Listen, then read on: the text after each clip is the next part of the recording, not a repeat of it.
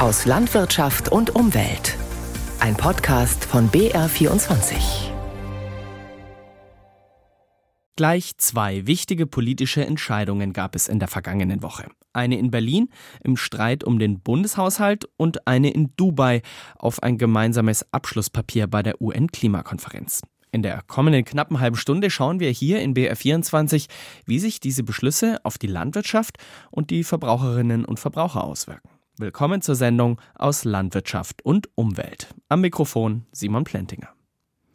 Die Staaten der Erde haben sich bei der UN-Klimakonferenz in Dubai einstimmig auf ein Abschlusspapier geeinigt. Auch wenn es in den letzten Tagen der Konferenz schon gar nicht mehr danach aussah, haben die Staaten dann doch im Abschlussdokument festgeschrieben, sich von fossilen Energieträgern wie Kohle, Öl und Gas zu verabschieden. Allerdings nur mit einer vorsichtigen Formulierung. Die Rede ist nur von einem Übergang weg von den fossilen Brennstoffen hin zu den erneuerbaren Energien und das auch ohne konkretes Datum. Von einem Ausstieg ist nicht die Rede. Ein politisches Signal ist das trotzdem. Thilo Spanhehl fasst die Reaktionen auf das Konferenzergebnis zusammen. Die Klimakonferenz in Dubai ist zu Ende und die Reaktionen auf den gemeinsamen Beschluss fallen, vor allem bei den beteiligten Regierungsvertretern, größtenteils positiv aus. Bundesaußenministerin Annalena Baerbock. Diese Klimakonferenz besiegelt de facto das Ende des fossilen Zeitalters. Sicher nicht an jeder Stelle des Textes, so klar und verbindlich, wie wir uns als Europäer das an allen Stellen gewünscht hätten. Aber am Ende braucht es bei Klimakonferenzen Einstimmigkeit, und zwar Einstimmigkeit von 198 sehr, sehr unterschiedlichen Ländern. Wie Baerbock unterstrich auch der US-Klimagesandte John Kerry bei der finalen Sitzung des Plenums, dass sich so viele, so unterschiedliche Akteure geeinigt haben. And I think everybody here should feel good that while all of us ich glaube, jeder hier kann stolz sein. Natürlich haben wir alle einen Absatz, einen Paragraphen, den wir gerne anders gehabt hätten aber dass wir eine so starke Einigung erreicht haben, das erfüllt mich mit Optimismus. Kritik an der Einigung und auch dem Prozedere der finalen Abstimmung kam vor allem von der Gruppe der kleinen Inselstaaten, kurz AOSIS. Immerhin 39 Länder umfasst diese Vereinigung, für die im finalen Plenum die Vertreterin von Samoa sprach. Sie kritisierte unter anderem, dass man gar nicht im Raum gewesen sei, als es zum Beschluss kam. Außerdem würde die Erklärung nicht weit genug gehen. The course correction that is needed has not been secured. We have made an incremental die Kurskorrektur, die wir eigentlich so dringend gebraucht hätten, wurde nicht sichergestellt. Wir haben zwar einen erheblichen Fortschritt im Vergleich zu einem Weiter so erreicht, aber eigentlich brauchen wir einen kompletten Wandel. Wir erkennen in der Erklärung keine Verbindlichkeit, dass die Staatengemeinschaft ab 2025 ihre Emissionen wirklich zurückfährt. Wir nehmen die Wissenschaft in der heutigen Erklärung zwar ernst, aber klammern sie dann doch an diesem entscheidenden Punkt aus. Die Kritik der AOSIS-Staaten schaffte es noch ins Protokoll der finalen Plenarsitzung, änderte aber nichts mehr an der bereits beschlossenen Abschlusserklärung. Anwesende Umweltverbände bewerteten die Einigung überwiegend positiv, während in einem vorherigen Entwurf ein Ende von Kohle, Öl und Gas noch komplett ausgespart wurde, gehe es jetzt um einen Wandel weg von fossilen Energieträgern, so Christoph Bahls von der Organisation Germanwatch. Das ist ein ganz wichtiges Signal Historisch wird dieses Signal allerdings erst dann, wenn jetzt tatsächlich die Umsetzung erfolgt und wir bis 2030 die 43 Prozent Reduktion an CO2-Emissionen global sehen, die wir brauchen, um das Klimaziel von Paris 1,5 Grad Limit noch zu erreichen. Eine große Verbindlichkeit dafür, dass das jetzt umgesetzt wird, die ist im Prozess nicht dargestellt. Die fehlende Verbindlichkeit dürfte vor allem für die ölexportierenden Staaten der Grund gewesen sein, warum sie am Ende dem Beschluss zugestimmt haben. Im finalen Plenum in Dubai unterstrich der Vertreter Saudi-Arabiens stellvertretend für 22 Nationen aus der Region die Technologieoffenheit, die in der Einigung festgeschrieben ist. Es ist wichtig zu betonen, dass dieser Weg zum Klimaschutz auch die Rolle von Kohlendioxidspeicherung mit einfasst besonders wenn es um das Erreichen des Netto-Null-Ziels geht. Die Technologie der Speicherung von Kohlendioxid wurde immer wieder von Experten kritisiert, da sich diese technische Lösung bisher im großen Maßstab nicht beweisen konnte und dazu noch extrem kostspielig ist. Viele ordnen sie deshalb vor allem als Nebelkerze der Erdöl exportierenden Staaten ein, um so lange wie möglich Geld mit fossiler Energie machen zu können. Der Präsident der Klimakonferenz, Sultan Ahmed Al-Jaber, feierte die Konferenz, wie zu erwarten, als Erfolg. This is a victory of unity. It is a true victory es ist ein Sieg der Solidarität, so Al-Jaber bei seiner Abschlussrede, ein Sieg für all diejenigen, die sich ernsthaft für eine Lösung dieser globalen Herausforderung einsetzen. This global climate challenge. Safe travels to all. Thank you. Tosender Applaus beendet die zweiwöchige Konferenz. Al-Jaber wünscht den tausenden Vertretern der Länder und Presse eine gute Heimreise. Im nächsten Jahr geht es dann weiter bei der Weltklimakonferenz 29 in Aserbaidschan. Ja, jetzt wird es also darauf ankommen, was die Staaten in der Umsetzung konkret unternehmen. Erst dann wird sich zeigen, Erst dann wird sich zeigen, das sagen auch Experten, ob die Beschlüsse etwas zum Begrenzen des Klimawandels und zum Erreichen der Pariser Klimaziele beitragen können. Trotzdem zeigen die Ergebnisse von Dubai, die Staatengemeinschaft hat den Schuss gehört, kommentiert Werner Eckert. Bei einer Klimakonferenz werden am Ende nicht die zehn Gebote in Stein gemeißelt. Das, was da rauskommt, ist immer und zwangsläufig ein frustrierend kleiner gemeinsamer Nenner. Aber trotzdem ist da mal wieder was gelungen, was man mit nüchternem Verstand kaum erwarten durfte. Der Einstieg in den Ausstieg aus fossilen Energien. Ein ziemlich starkes Signal an die Staaten. Das ist auch ein Verdienst des Konferenzpräsidenten. Der Ölmanager Sultan Al-Jaber als Klimaschützer er hat das wirklich gekonnt organisiert und mit je einem Überraschungskuh am Anfang und am Ende gezeigt, dass er es diplomatisch drauf hat. Er hatte offenbar den Nerv, das eigene Geschäftsmodell in Frage zu stellen. Deutschland, die EU, die USA, viele andere, auch die meisten Klimaschutzverbände sind mindestens erleichtert und verhalten froh über das Papier von Dubai. Mehr war nicht zu holen und der Druck groß hier und jetzt festzuhalten, was nur irgendwie geht. Denn im nächsten Jahr sind Wahlen in den USA. Und wenn ein Donald Trump noch einmal gewählt würde, ist für Jahre wieder gar nichts mehr möglich beim Klimaschutz. Auch das hat hier für Kompromissbereitschaft gesorgt. Aber dieser Beschluss ist schon stark genug, um in den nächsten Jahren zu wirken. Androhung von Zwang ist sowieso kein Instrument der Vereinten Nationen. Die Staaten hier haben immerhin erklärt, dass sie den Schuss gehört haben, dass den erneuerbaren Energien die Zukunft gehört, Kohle, Öl und Gas Auslaufmodelle sind. Und jene, die mehrheitlich hier einen noch rabiateren Ausstieg wollten, die können ihn ja auch zu Hause engagiert organisieren.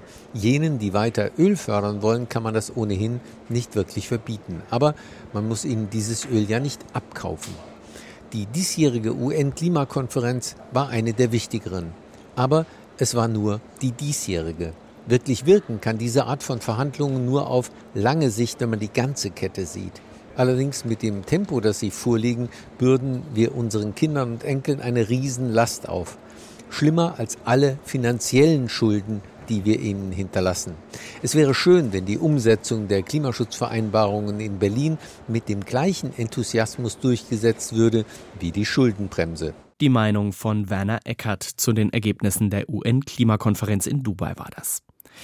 Die zweite wichtige Einigung der Woche gab es am vergangenen Mittwoch in Berlin. Nach dem Urteil des Bundesverfassungsgerichts zum Haushalt und den dadurch entstandenen Finanzlücken gab es ja Streit zwischen den Regierungsparteien der Ampelkoalition, wie damit jetzt umzugehen ist. Vor allem für den Haushalt im kommenden Jahr 2024. Dann die Einigung, die Regierung will zwar an ihren Zielen festhalten, zum Beispiel bei der Klimapolitik, die Schuldenbremse soll aber vorerst trotzdem eingehalten werden.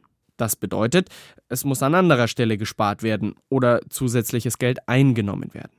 Eine Maßnahme dabei, die Ampel will den CO2-Preis stärker anheben als bisher geplant. Das wird Tanken und Heizen im kommenden Jahr teurer machen. Was das für die Verbraucherinnen und Verbraucher bedeutet, fasst Eva Huber zusammen. Allgemein lässt sich sagen, steigt der CO2-Preis, wird tendenziell einiges teurer für die Menschen, zum Beispiel für Autofahrer. Da werden durch die angekündigte CO2-Preiserhöhung ab nächstem Jahr auf jeden Liter Benzin rund 4 Cent aufgeschlagen. Beim Diesel sind es 4,7 Cent. Die Schwierigkeit ist, diese Zahlen sind erstmal nur der Aufschlag auf den Spritpreis. Wie sich der konkrete Preis im kommenden Jahr entwickelt, hängt auch vom Markt ab. Ähnlich ist es bei Häusern und Wohnungen, die mit Gas oder Öl beheizt werden. Auch da gibt es einen Aufschlag. Pro Kilowattstunde Gas sind es 0,4 Cent, pro Liter Heizöl 4,7 Cent. Die Kosten für den CO2-Preis werden zwischen Mietern und Vermietern aufgeteilt. Im Grundsatz soll der Preis auf CO2 langfristig die Dinge teurer machen, für die fossile Energie verbraucht wird, was CO2 freisetzt. Das soll ein Anreiz sein, auf Alternativen umzusteigen. Zum Beispiel von der Gasheizung auf die Wärmepumpe, vom Benziner aufs E-Auto. Es ist also ein Marktinstrument, das Investitionen lenken soll. Mit dem Geld aus dem CO2-Preis will die Bundesregierung unter anderem den klimafreundlichen Umbau der Wirtschaft finanzieren, zum Beispiel den Ausbau von grünem Wasserstoff. Soweit also die Auswirkungen für die Verbraucher. Der CO2-Preis soll Anreize schaffen und bringt zusätzliches Geld in die Staatskasse. An anderer Stelle muss aber auch gespart werden, um die Löcher im Haushalt auszugleichen. Eine Gruppe, die es dabei jetzt besonders hart trifft, sind die Landwirte. Denn zusätzlich zum höheren CO2-Preis bei den Kraftstoffen soll in der Landwirtschaft die Steuervergünstigung für Agrardiesel wegfallen. Die Bauern sind empört, wie David Herting berichtet. Beim Pflügen verbraucht der Traktor von Simon Sedelmeier eine Menge Kraftstoff. 25 bis 45 Liter pro Stunde können das sein.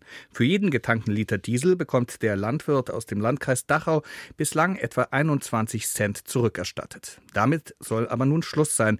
Die Ampelkoalition hat das Aus für diese Steuervergünstigung beschlossen wo die ersten Aussagen kommen, ich würde es fast zerrissen. Gell?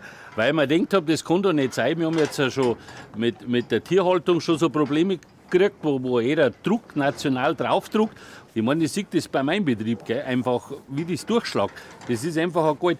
Geld, das der Bund nicht mehr ausgeben will, nicht für die Subvention des Agrardiesels, aber auch nicht für die Befreiung von der Kfz-Steuer für landwirtschaftliche Fahrzeuge. Eingespart würden, so die Rechnung des Bundesfinanzministeriums, beim Diesel 440 Millionen Euro, bei der Kfz-Steuer 485 Millionen also über 900 Millionen Euro insgesamt.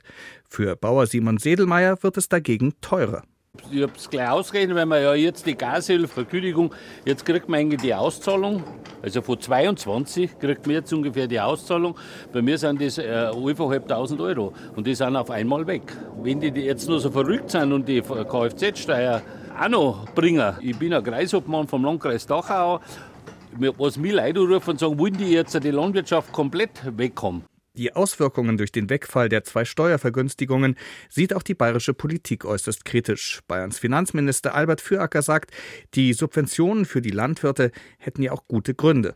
Die Landwirte zahlen ja deshalb keine Kfz-Steuer, weil sie ihren Treibstoff auf dem Feld verfahren und nicht die Straßen in der Dynamik belasten. Hier werden Hilfen und Fördergelder rigoros zusammengestrichen und äh, im europäischen Kontext die Konkurrenzfähigkeit auch der deutschen, der bayerischen Landwirtschaft massiv beeinträchtigt. Und ich äh, kann nur an die Ampel appellieren, wieder auf den Pfad der Vernunft zurückzukehren. Bislang profitierten die Landwirte von den Steuervergünstigungen im Vergleich zu ihren Kollegen in manch anderen EU-Ländern. Nach den Rückvergütungen mussten die Landwirte in Deutschland etwa 26 Cent pro Liter Diesel an Steuern zahlen. Künftig wären es 47 Cent. Zum Vergleich, in den wichtigen europäischen Agrarländern Polen, Frankreich und den Niederlanden zahlen die dortigen Landwirte etwas über 30 Cent. Der Vorteil der deutschen Landwirte droht verloren zu gehen. Und das macht selbst Umweltverbänden wie dem Bund Naturschutz Sorgen. Der Landesbeauftragte Martin Geilhufe hält wenig von den neuen Streichungsplänen der Regierung. Im Bundeshaushalt sind sehr viel größere Posten im Vergleich zu den Subventionen beim Agrardiesel.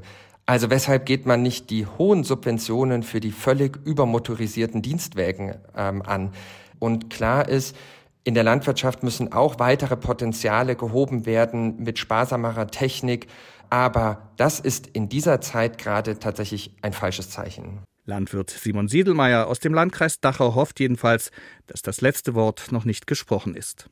Die Bauern sind verärgert über die Entscheidung des Bundes, den Agrardiesel nicht mehr steuerlich zu begünstigen. Dazu kommt am Ende des Jahres noch ein Ärgernis für die Bauern. Sie bekommen ihre EU-Direktzahlungen heuer etwas später ausgezahlt als in den letzten Jahren. Das hat auch mit knappen Geldern im Bundeshaushalt zu tun. Sorgen machen brauchen sich die Bauernfamilien deshalb aber nicht, berichtet Lorenz Storch. Es war für die Bauern zuletzt immer ein schönes Weihnachtsgeld, das Mitte Dezember auf dem Konto eingetrudelt ist. Aber heuer kommt es erst nach den Feiertagen. Die EU-Direktzahlungen, auch Hektarprämien genannt. Geplanter Auszahlungszeitpunkt in Bayern ist heuer erst der 29. Dezember. Der Hintergrund? Weil die Zinsen so hoch sind, will das Bundeslandwirtschaftsministerium die Gelder nicht mehr so lang zwischenfinanzieren. Denn die EU überweist erst später, und für Deutschland entstehen an jedem Tag, den es die Zuschüsse früher auszahlt, fast eine halbe Million Euro Zinskosten. Der Bayerische Bauernverband ist mit der Auszahlung kurz vor Jahreswechsel zufrieden. Bayern sei damit schneller dran als manch andere Bundesländer. Die Liquidität der Familienbetriebe werde dadurch gestärkt. Knapp 18.000 Euro an EU-Direktzahlungen bekam ein bayerischer Bauernhof zuletzt im Durchschnitt. Große Betriebe mehr als kleinere. Durchschnittlich 60 Prozent des Gewinns bei einem landwirtschaftlichen Betrieb bestehen aus Subventionen, laut bayerischem Agrarbericht. Die meisten Kühe stehen im Stall, nicht auf der Weide. Dafür sind ihre Klauen, also ihre Füße, aber eigentlich nicht gemacht. Darum brauchen die Pflege. Immer mehr Landwirte lassen das professionell machen, aber noch nicht oft genug. Axinia Weihrauch war bei einer sogenannten Klauenpflege dabei. Manchmal wird es für Pia Blanz bei der Arbeit gefährlich. Einmal bin ich zwischen die Kühe reingekommen. Das war aus Eigenverschulden und dann haben die mich halt zusammengedrückt und dann habe ich die Rippen gebrochen gehabt. Sie ist Klauenpflegerin. Sie macht also Pediküre für Kühe. Mm, ich habe halt zutrieben quasi das war wie so ein Vorhof und bin da rein, was man nicht machen sollte. Und dann haben sie sich halt natürlich Angst gekriegt, haben mich an die Bande geschoben und gequetscht quasi. Das soll heute nicht passieren. Um 8 Uhr morgens bereiten Pia und ihr Kollege Tobias Schmidt alles für die Klauenpflege im Stall von Andreas Metzeler vor. Heute sind 58 Kühe dran. Dafür bauen sie eine spezielle Vorrichtung auf, den Klauenpflegestand. Das ist ein quaderförmiges Gerüst, in dem die Kuh mit zwei Bändern fixiert wird. So können Pia und Tobi an ihren Klauen sicher arbeiten. Das wichtigste Werkzeug dafür? Die Flex. Das sind dann die Profischeiben und das sind dann ganz scharfe Messer. Damit kann man sich selbst, aber natürlich auch die Kuh verletzen. Zweimal im Jahr bekommen die Milchkühe hier Klauenpflege. Das ist wichtig für ihre Gesundheit. Vor allem auf dem harten Stallboden wächst das Horn an den Klauen unnatürlich. Sie müssen gekürzt werden. Eine schlecht gepflegte Klaue kann ausbrechen und sehr uneben werden. Im schlimmsten Fall kommen Krankheiten mit dazu. Studien zufolge lahmen etwa 30 Prozent aller Kühe in den Ställen. Der häufigste Grund dafür? Schlechte Klauengesundheit. Wie es wohl in diesem Betrieb hier aussehen wird? Der Landwirt hat gerade nur ein Sorgenkind. Gestern ist Andreas Metzeler eine Kuh aufgefallen. Die zieht den Fuß ein bisschen so hinterher, also die, die läuft nicht richtig, die, die humpelt so ein bisschen. Sie kommt aber erst später dran. Jetzt komm Meißler hab. Jetzt geht es los. Kuh Nummer 1. Sie geht in den Stand und bekommt zwei Bänder an den Bauch gelegt. Die ziehen sie dann etwas nach oben. Die Bänder sind so breit, dass das nicht wehtut. Dann werden ihre Klauen mit an Seilen befestigten Haken nach oben gezogen. Die Kuh hängt quasi an Bändern und Seilen in der Luft. Und jetzt geht es ab an die Flex.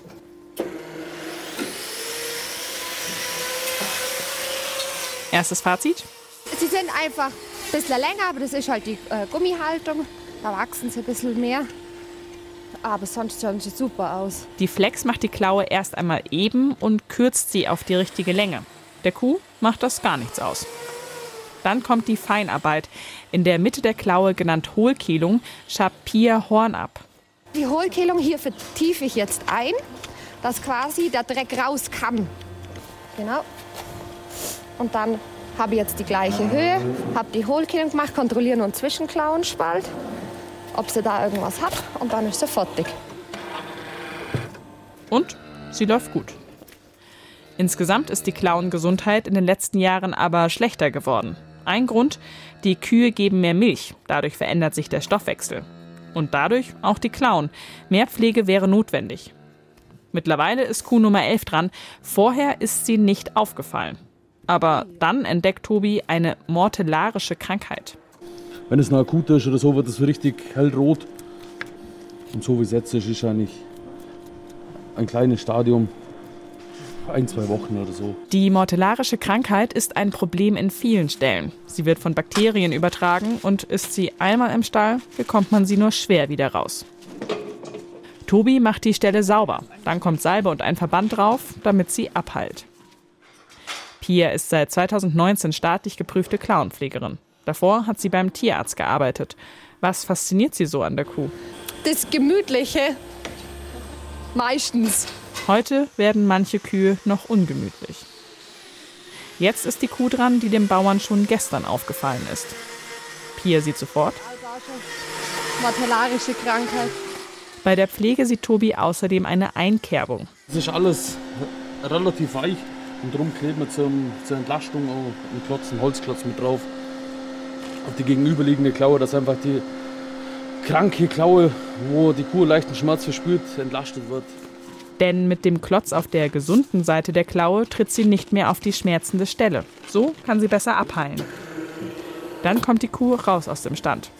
Und ist noch ganz schön schlaksig unterwegs. Das ist was anderes. Pia vermutet, dass die Kuh ein Problem mit der Hüfte hat. Heißt für den Landwirt, beobachten und vielleicht den Tierarzt rufen.